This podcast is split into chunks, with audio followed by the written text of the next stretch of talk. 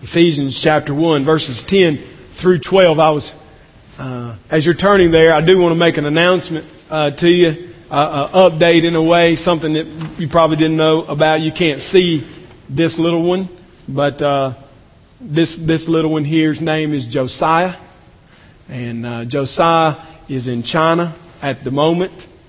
But I want to read a letter from his parents. Dear Grace Fellowship, it is with deep gratitude that we send you this letter. You have extended your hand to the orphan, defending the fatherless. And at the same time, you have reached out to help our family in our efforts to bring our new son home. By helping us, you have ministered to the orphan. And you've also done good to us. As God says in His Word, you've done good, especially to the household of faith. Thank you so much for the vision of your church, which you have put together in Micah's Hope. Thank you for partnering with us as we work to bring our son, Josiah, home. We are so thankful for the $3,500 matching grant which you've given. We've already received $10,050 from our friends just this week. God has been so faithful to our family throughout this process. We need approximately $7,000 to bring, uh, to make this adoption happen and bring Josiah home. With this matching grant which you have provided to us, we have the potential of being fully funded. We praise the Lord for His grace and mercy in our lives and for using your church to help us bring Josiah into His forever family. We are humbled not only by your generosity, but also by the willing, by your willingness to help an adoptive family that is outside your local body. Thank you, Grace Fellowship, for serving the body of Christ. We look forward to giving you more updates on Josiah and to update you on the journey the Lord has us traveling in this day. With great thanksgiving, Eric and Rebecca Hickson. God is using you to accomplish His will. And this is just one picture of what He's doing through you. So I want to read that to you. I want to thank you as a church. I am so thankful for your faithfulness. And not only in this ministry, but in all the ministries and all the ways you are so faithful. Thank you so much. Thank you. Um, now, Ephesians 1 10 through 12. Christ, the title of the message is Christ, the hope of the saved. The hope of the saved. The, the Word of God reads, and I will start in verse 7.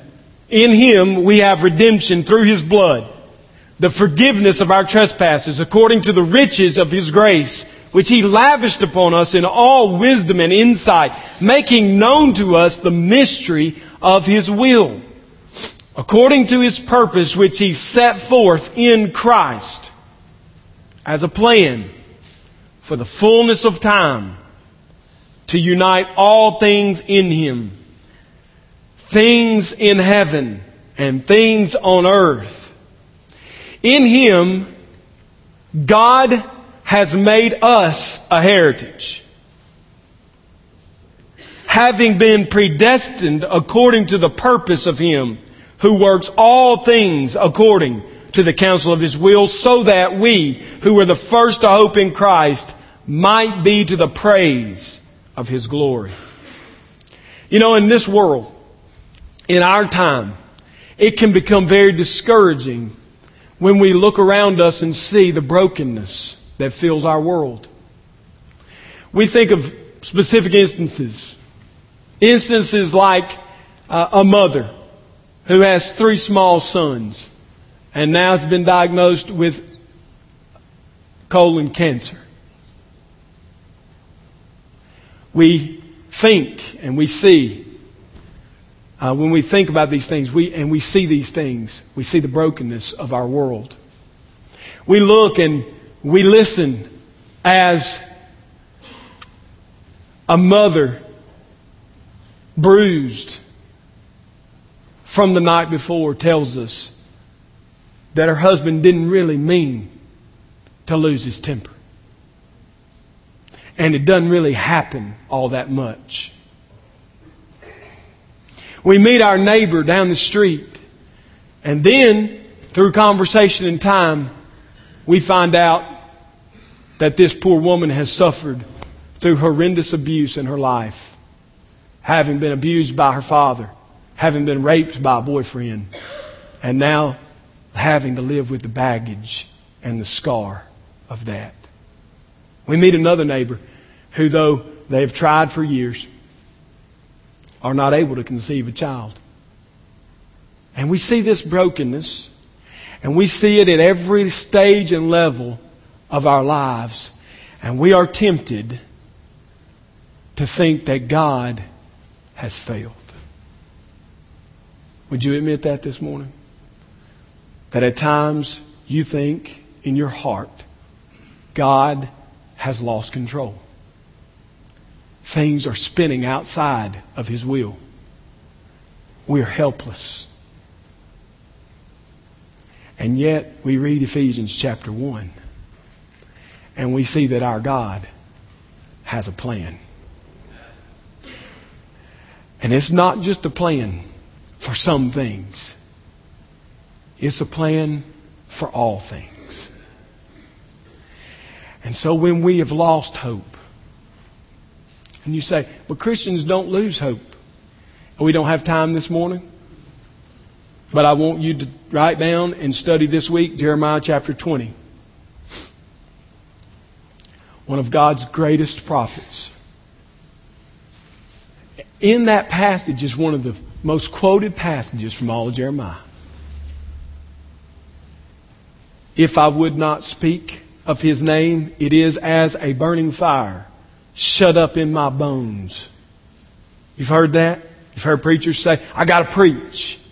I gotta preach. I just got this burning. They're just exuberant, you know, in their desire to speak and they want to project that on Jeremiah, that's not what Jeremiah is saying in that passage. What Jeremiah is saying is, I'm in the stocks being stretched out until my joints are coming apart. And I don't want to talk about God. Jeremiah's angry. Jeremiah has lost his hope. Jeremiah is crying out, cursing the day that he was born, cursing the man who brought news of his birth that his, that his mother had birthed a male child.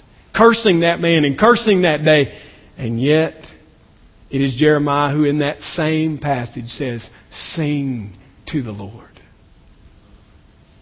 This seeming contradiction of great searing pain that we know this is not the way it's supposed to be.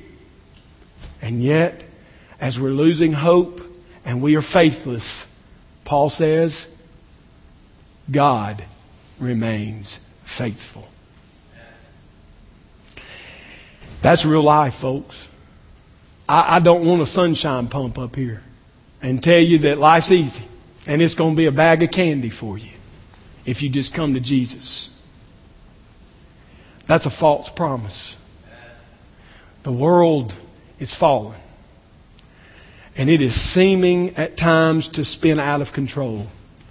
And that's why it's so crucial for us to study a passage like Ephesians 1 so that we see our God has a thought out plan which He is bringing to fruition at the fullness of time. And it includes all things. And so that's what we're going to talk about this morning. You might say, what connection does this high theology have with my life? Well, I just gave it to you. When you're the one who's been raped, and some of you may have been. When you're the one who's been diagnosed with cancer, and some of you have been or may be in the future.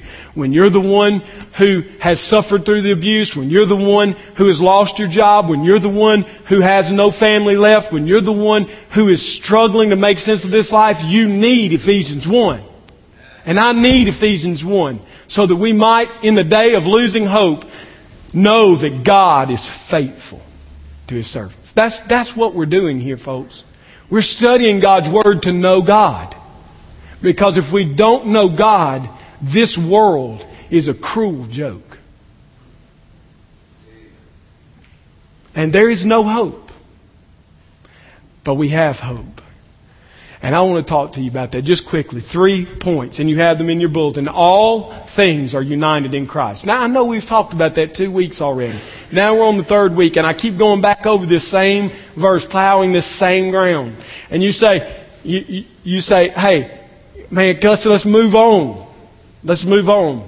But I confessed, here's the point. I'm being changed spiritually through studying this passage, so I don't want to leave it. I'm being selfish. God's changing me.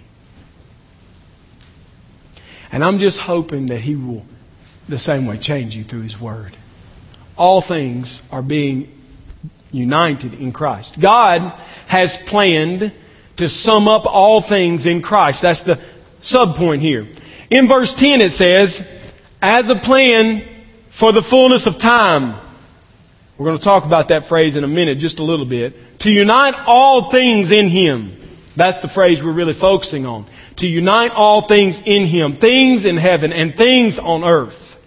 The word here is used as summing up, to bring to a point. That's what God's doing. God's summing things up. He's bringing things to a point. And the point is Christ.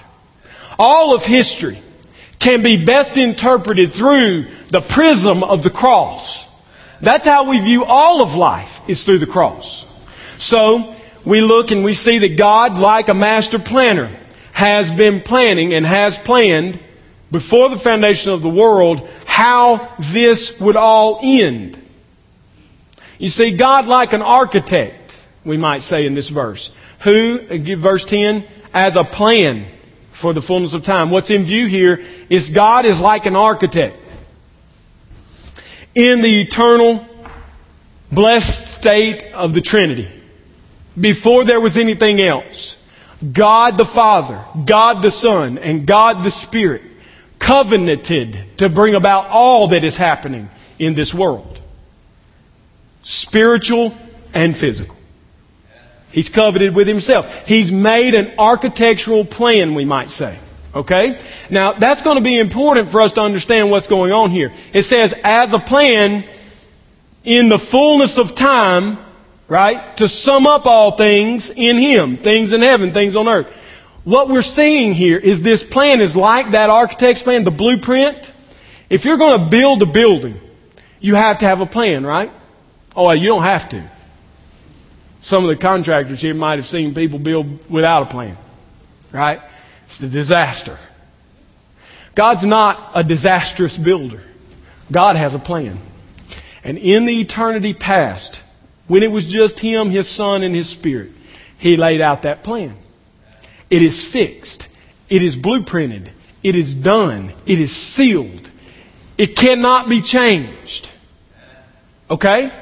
It cannot be revised. It is His plan. And then in the fullness of time, He will bring about the completion of that plan. You see that? The phrase there, in the fullness of time. Dispensation. Right? Some of your translations say dispensation. Right? In the fullness of time. That is a word used in the Bible to speak about the end. It's used to speak about the end. And God has not only planned the beginning, but He's planned the middle and He's planned the end. And He's now bringing it about in time. It is not going to change. It has never changed. God did not start planning with Adam, have an architectural plan drawn out, and then Adam ate some fruit one day, and God said, scrap that idea. Let's revise. Revision number one. And then Adam went along a while, and we got to Noah, and the world was exceedingly wicked, and the evil people were mating with the godly people and all of the creation was being swallowed up in sin. And so he looked at Noah, a righteous man, and said, revise plan number two. Let's start over. Human government failed. Let's, let's, let's go again. Try. Maybe I can get it right this time. And then it failed. So he came up with a plan with Abraham, and then it failed, and he came up with a plan of Moses, and then it failed, and he came up with a plan for David, and it failed, so he sent his son. That's not what God did. Those things are simply new rooms, we might say, in the building which God already planned. God was constructing this foundation and this building perfectly according to plan. All of those segments of time fit perfectly the original plan of God, not a new plan. Okay? So, a plan in the fullness of time. The fullness of time will be at the very end, at the consummation of the age. When all, the coronation of the king, we might say. And so, God, having won the victory in His Son Jesus Christ, is now bringing into reality what He has already planned in Christ.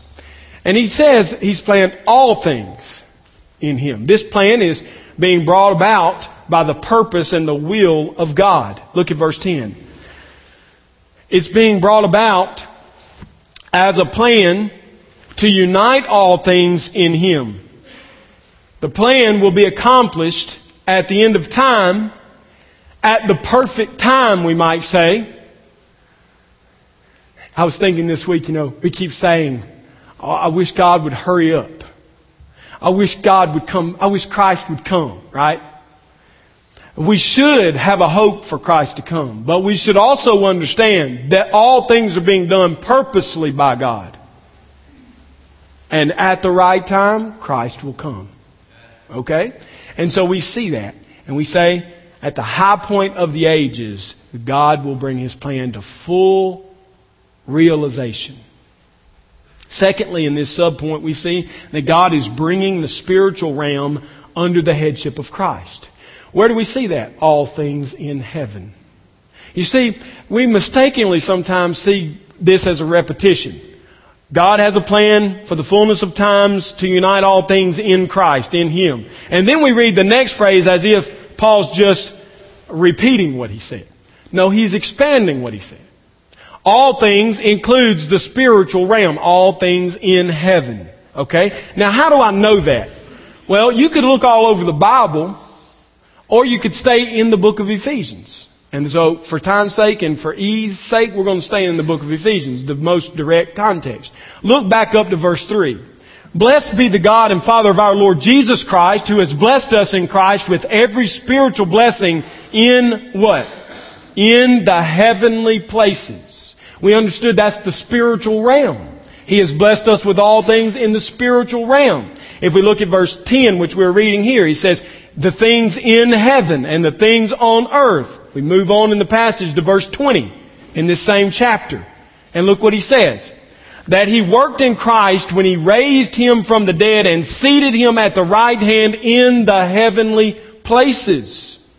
So God's uniting all things in heaven, in the spiritual realm. He seated Christ in the heavenly places at the right hand of God. This is the, the definition Paul has for the heavens is not the sky we see, but the spiritual realm which we, our physical eyes cannot see. That's what he's speaking about. If you continue in 2, verse 6, and raised us up with him, boy, I can't wait to get to that verse, and seated us with him in the heavenly places. We're seated with Christ, not in the blue atmospheric sky, but in heaven, we're seated with him. Just a blurb about that. He is the second Adam. As all of us fell and sinned with Adam, so when Christ died, was resurrected, and ascended to heaven, those who have hope in Him ascend with Him to heaven. Whew, I can't wait to get there. 3 verse 10. We might get some shouting going on when we get to that. I'm telling you. So that through the church, the manifold wisdom of God might now be made known to the rulers and authorities in the heavenly places. Now I told you we're not going to leave here, but he wrote to Timothy and said already, listen son, the angels are watching your submission to the pastors of your church. The rulers and authorities of the heavenly places are watching the church. And they are in the heavenly places, the spiritual realm. We tend to think of location Paul's speaking of realm, kingdoms, heavenly kingdom, the heavenly realm. Verse uh, 12 of chapter 6. Just one more example of how he uses the term heavenly places in this letter. Because here's what I'm doing. I'm building for you a context of how Paul uses a specific phrase. it can't, it does not change through the book. It can't mean one thing here, one thing there, unless Paul redefines it for us. If somebody's reading the letter that you wrote, they have to take your meaning later in the text based on what you said earlier in the text. That's what I'm doing.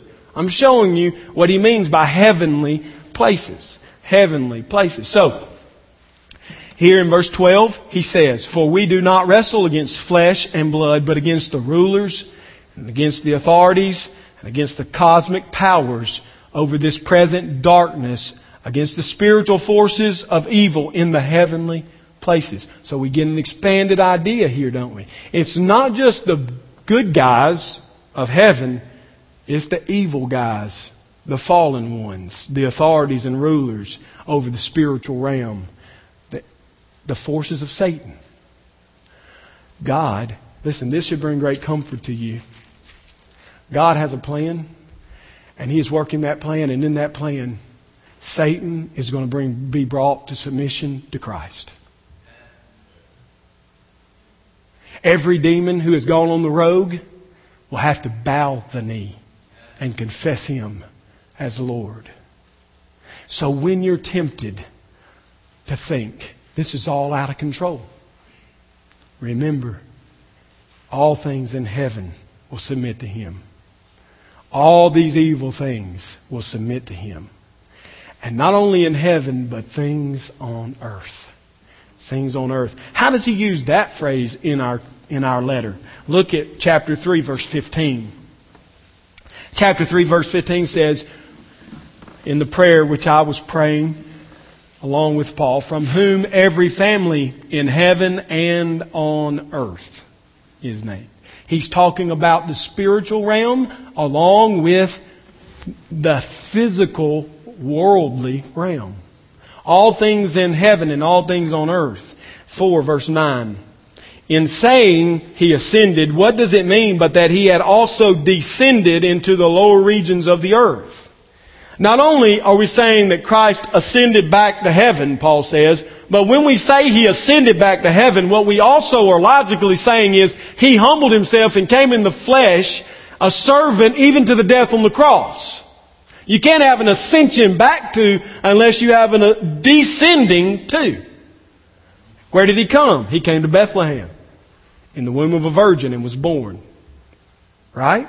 And so when we read all things in heaven and all things on earth, we're seeing a spiritual realm and a physical realm. And Paul's saying God has a plan for all of that, and it sums up, it comes to a high point, it is brought together, it is unified in Christ Jesus.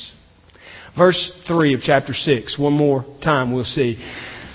Children, obey your parents in the Lord, for this is right. Honor your father and mother. This is the first commandment with a promise, verse 3 that it may go well with you and that you may live long in the land, on the earth. And so we have here a context. What Paul is saying in Ephesians 1 verse 10 is that God has a plan which in the fullness of time, at the perfect time, at the right time, God will bring to full, complete, and, and will unite everything spiritually and everything physically in His Son, Jesus Christ. So I got my announcement, my pronouncement from the doctor, right? I'm in the doctor's office. And he says to me, I haven't had this happen, but I'm just saying, if it, this happened, and he says to me, you have cancer, I better know that God has a plan for this physical world. And I better know it before I get to the diagnosis of cancer. Because if I don't, I think rogue cells in my body are now controlling my destiny. But in reality, those rogue cells are in submission to God. And they will only do what He has planned that they will do. So we have confidence now, even in physical things and in spiritual things. I have that wife you're here and you have that wife who you know for a fact is unfaithful to you. And spiritually, she is abusive to you, mocking your faith. You have to believe and have to know that God in His plan will make that right in the perfect time. If not, you lose hope. You not only lose it for a moment, you lose it forever. He is our hope, is what I'm telling you. He is our hope. No, we as Christians should never stick our head in the sand and act as if these things don't go on. But we should, with a resolute spirit and a confident heart, stand in the face of adversity and say, Our Christ reigns. And He is doing everything perfectly in His plan. And I don't know why He's doing what He's doing in this case, but I know in time He will make all things new. That's the confidence we have from a verse like verse 10. And then we see, secondly, that all believers are God's heritage. As we're moving to that, though, I want to say God will make all things in this world right at the perfect time. But that does not uh, dictate to us that He must do it on this earth it dictates He will do it, but it does not dictate where it is done. Because see, when all things are made right, Peter says we will have a new heaven and a new earth. This shadow will pass away. We're passing through the shadowlands. Just as the Old Testament saints passed through the shadowlands of the Old Covenant, now we in the New Covenant find the fulfillment of the New Covenant in the reality of eternity in the new heaven and the new earth. So you're not forced to believe he must do it in this life by this text. Okay? And so we move on to verse 11. He's made us a heritage. He's made us his inheritance. I said that last week. And I didn't give a great, maybe a great analogy. I thought, I thought of it afterwards. I shared it with my home group. What this verse is saying I believe, is not that we have obtained an inheritance in Him. That's true. We have obtained an inheritance in Him. But it's not saying that, that in this verse. What it's saying in this verse is He has made us His inheritance. He has made us His heritage. What do I mean by heritage? Well, it's like this. And some of you are grandparents. Okay? Some of you will be. Some of you are grandchild and you've never understood your grandparents, how they love you. Listen, the greatest joy of a grandparent is what? They're what? Who do they want to talk about? Grandchildren. They don't want to talk about their children. They want to talk about their grandchildren. Why? Because the Bible tells us that the third generation is a heritage. What God is saying, He's not a granddaddy, okay? He's our Father. But what God is saying is that this whole earth has been fashioned and formed so that I might have you, church. He loves His church. All this world is going to melt away and be recreated into a perfect new heaven and new earth. And the one thing that will go into that new heaven and earth from this world is His heritage. God has said, I have come to deliver my people. And I've come to deliver them from the iron furnace of Egypt. And when I deliver them, I will bring them across the sea. And when I bring them across the sea, I will bring them to a broad land a land which flows with milk and honey. What God is saying to His church is, I have created a world, and you are in this world, and it is like an iron furnace. It is repressive. It is sinful. You are enslaved there, but now I have delivered you from your sin slavery, and I'm going to deliver you to a new world, which is broad and which flows with milk and honey. We are inheriting the promises of our forefathers in the church. And so how do we know we are? How do we know that God has made us His heritage? Well, we know it because if you look here, if we continue in the passage, we see that He has predestined according to the purpose, according to His own purpose, of Him who works all things according to the counsel of His will. So we see that His work in this world is planned by the master plan, by the architect. The architectural plan has been laid out and now God, according to His will, is working out that plan to bring it into reality, to make it true, to make it our experiential life. We see it, we feel it, we taste it. That's what's coming. So that we who, so that we who were the first to hope in Christ might be to the praise of His glory. He is giving us sure confidence in His ultimate plan because He has brought about the steps so far in His providential plan in this life. We can be confident that God has an end game plan because in the, in this life we presently see Him saving people from every tribe and every tongue and every language across the globe. So we can be confident in the face of adversity, in the face of oppression, and the, in, in, in the day where the world seems to be falling apart, we can be confident because God is saving lost people. He's saving lost people and reconciling them to Himself. And He's not only saving lost people, and reconciling them to Himself, but He is also reconciling Jews and Gentiles into one body, the body of His Son. Not two peoples any longer, but one people, He says. We can be confident that in the end, He will bring all things under His Son's in submission because Peter says He has created a new nation. A holy nation of holy and royal priests. And He's talking about the church. We can be confident that our God will, will in the end make all things right because He's making all things right on an individual basis, on a church level basis, all over the world. That's what I'm saying. God is uniting us to His Son, and in that He is uniting, beginning to unite all things to Himself in His Son. And so we have confidence because of what He's doing in the church. What He's doing in the church. And so we see that God has worked everything according to his redemptive plan. Verse 11b, when we look at this passage and we see, having been predestined according to the purpose of him who works all things according to the counsel of his will. Listen, I don't know if you write in your Bible, but that's a good thing to circle. All things.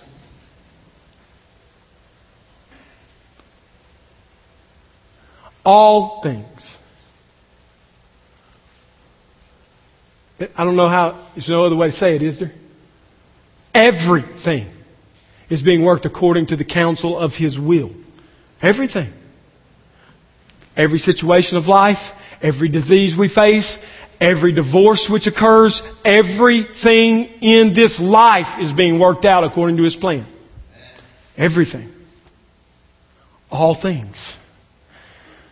And we see in His church, in His bride, the future in microcosm. Because those from every tribe and every tongue and every language are being brought to rally around the one center, Jesus Christ. The one center, one central, undeniable fact that Christ is our King. All races, all mankind, all languages are rallying to Him. And so we see that God is powerful and He is uniting all things in His Son. All things. I don't know how else to say that except to say that God sovereignly, by His own will, according to the counsel of His own will, by His own architectural plan, is bringing about every event in this world. All things. Third point. All who hope are to the praise. All who hope are to the praise of God's glory. Finally, in verse 12, we see that all Christians have placed their hope in Christ. One of the sweetest ways that Paul speaks of the believer is that they are those who have hope. This does not mean wish. This does not mean it's a possibility. Hope is the strong belief in evidence which we have not seen with our eyes nor handled with our hands, but we know it to be a fact. Listen, when you're debating a lost man, I told the students this this week. When you're debating a lost man, talking to him, and he's, and he's presenting you this world without God, never. I can't say it any stronger than that. Don't ever cross the bridge and get on his island and say, okay, let's pretend there is no God. You lose. You must be presuppositional in your argument. Presuppositional. What does that mean? I believe it as a fact beforehand. I believe it. We just said it, didn't we? In the Apostles' Creed? I believe. I believe. I believe. Don't ever walk off that. In a debate, in an argument. Don't ever go take their side of the argument and try to argue them back to Jesus. Because at the moment you confess that there may not be a God, they win. Game over. What we must say is our hope is in Christ. And when they say, How, why do you have hope in Christ? Because He's the only one who gives hope. How do you know He's real? Because He created this world and the spiritual world. How do you know He created it? Because He says He created it. How do you know the Bible's so? Because He says it's His Word and He's exalted it above His name. Were you're just in circular reasoning? You're right. It's circular. It all circles around Christ. Everything I believe circles around Jesus Christ, and you, my friend, are in circular belief also. How's that? Because you use dirt to tell us how old a fossil is, and then you tell us how old the fo- dirt is by the fossil. That's called circular reasoning. You lose. I have a book which has been attested to us for over for over generation and generation has never been proven false. You have a theory. I have a fact. I believe. That's what we need to say. I believe. Don't ever give up your hope. Don't ever walk away from Jesus Christ in a debate. Don't ever crack in discussing God. Stand firm. He is our hope. We who have first placed our hope in Him. What a beautiful phrase. And who is Paul talking about? Now, there's two, two op- options. One I think is right. One option is to say he's talking about the Jews. We, meaning the Jews, because in verse 13 and 14 he's going to say us, he sealed us, meaning, meaning, meaning sealed you by the Holy Spirit, which he, he, some would say the we is talking about Jews and the you is talking about Gentiles. He is going to talk about Jews and Gentiles in chapter 2, but he's not doing that here. Why? Because we is nowhere in chapter 1 used as reference to Jews, ever. Secondly, the promise, we who are, uh, who placed our hope in Christ first, are to the praise of His glory. That's a true statement about the church. So who is he talking about? He's talking about himself and those who are with him. Look what he says. We, who were the first to place our hope in Christ, he's speaking about those who are with him in the plural. We. We back up in the text, and every other time he uses that word in chapter 1, in all of chapter 1, is dealing with those who are with Paul versus those who are in Ephesus. Paul is talking about himself and those who are laboring with him in the gospel to bring the gospel to the church at Ephesus. They, they believed first. They believed prior to those who believed after them through their ministry. And so he's saying, we, the church, we, Paul and my men who are with me, we are to the praise of the glory of Christ. All the church, all those who have placed hope are to the praise of His glory. And that's where I want to end. God has saved us for His own glory. My children are learning the catechism. And the first one question is, who made all things? And they say, God. Why did God make you and all things? For His own glory. Your salvation, my salvation, are not primarily about us. Our salvation is primarily about God. So that your neighbor down the street looks at your filth ridden life and you come to Christ and then you begin to live out the fruit of your salvation and they say, whoever got a hold of that person is real. And they come and say, What happened to you? What happened to you? God. God saved me. Praise of His glorious grace. And it's not just on the physical world realm, it's in the heavenlies. Do you not know that every time a sinner is made right with God through the blood of Christ, all of heaven celebrates. All of the angels celebrate. And they're not celebrating about you or about me. They're celebrating their Father, their God. They're celebrating the one who created them. They're celebrating His glory. They're celebrating His power. They're celebrating His righteousness. They're celebrating His justice. They're celebrating His sacrifice. They're celebrating salvation as redemptive plan is played out. All of heaven sings to His glory. All of you have been saved for the glory of God. Not for we ourselves. That's a secondary thing. You know, it's true, but it's secondary. It pales in comparison. Listen. Let me just close by saying this. Our God, who is in heaven, doing all things according to his plan, which he wills to happen, is bringing everything to a point, and that point is Christ. All of history is summed up in Christ for his glory in heaven and on earth. And the way we know that is happening is we see the changed life of sinners and we see the victorious power of Christ over sin in our lives. And so therefore we know, we are confident that our hope is in the one who should be hoped in. And there is no other. So go out armed with that this week into this world. And when someone challenges you, don't ever back away. Stand firm in Him. You know, I had a professor of biology, and she was a sweet lady. So sweet.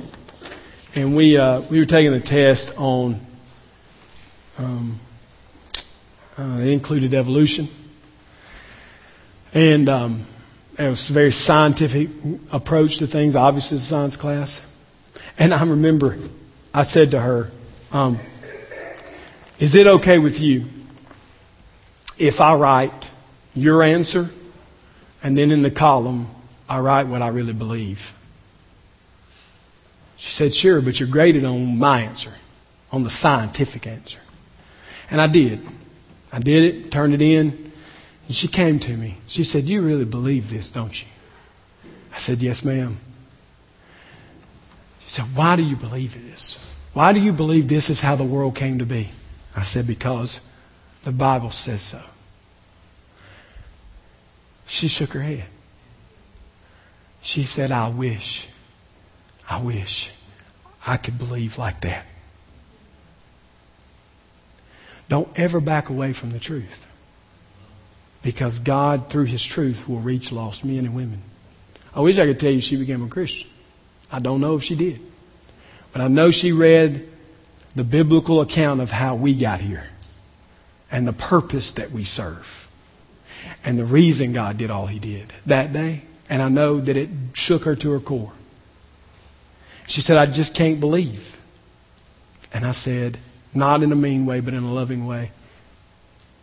You do believe, but you believe in science.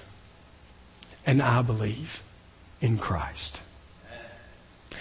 I believe in science also, but he's not the foundation of my hope. He is. And Miss Graham, with shaking head, said, I wish I could believe. I wish you could believe also. And I know that when He gives you faith, you will believe. And so all I'm saying to you is, at the end of this sermon, I'm going to pray, and I want you to deal with Him directly. I am not your priest. I've presented to you what I believe, what the Bible teaches, and now I want you to deal with Him. Deal with Him, lost man, lost woman, lost child. Cry out to Him. Cry out to Him. He is mighty to save. Saved person, cry out to Him, and He will give you strength. Let's pray. Father, so we bring this to an end.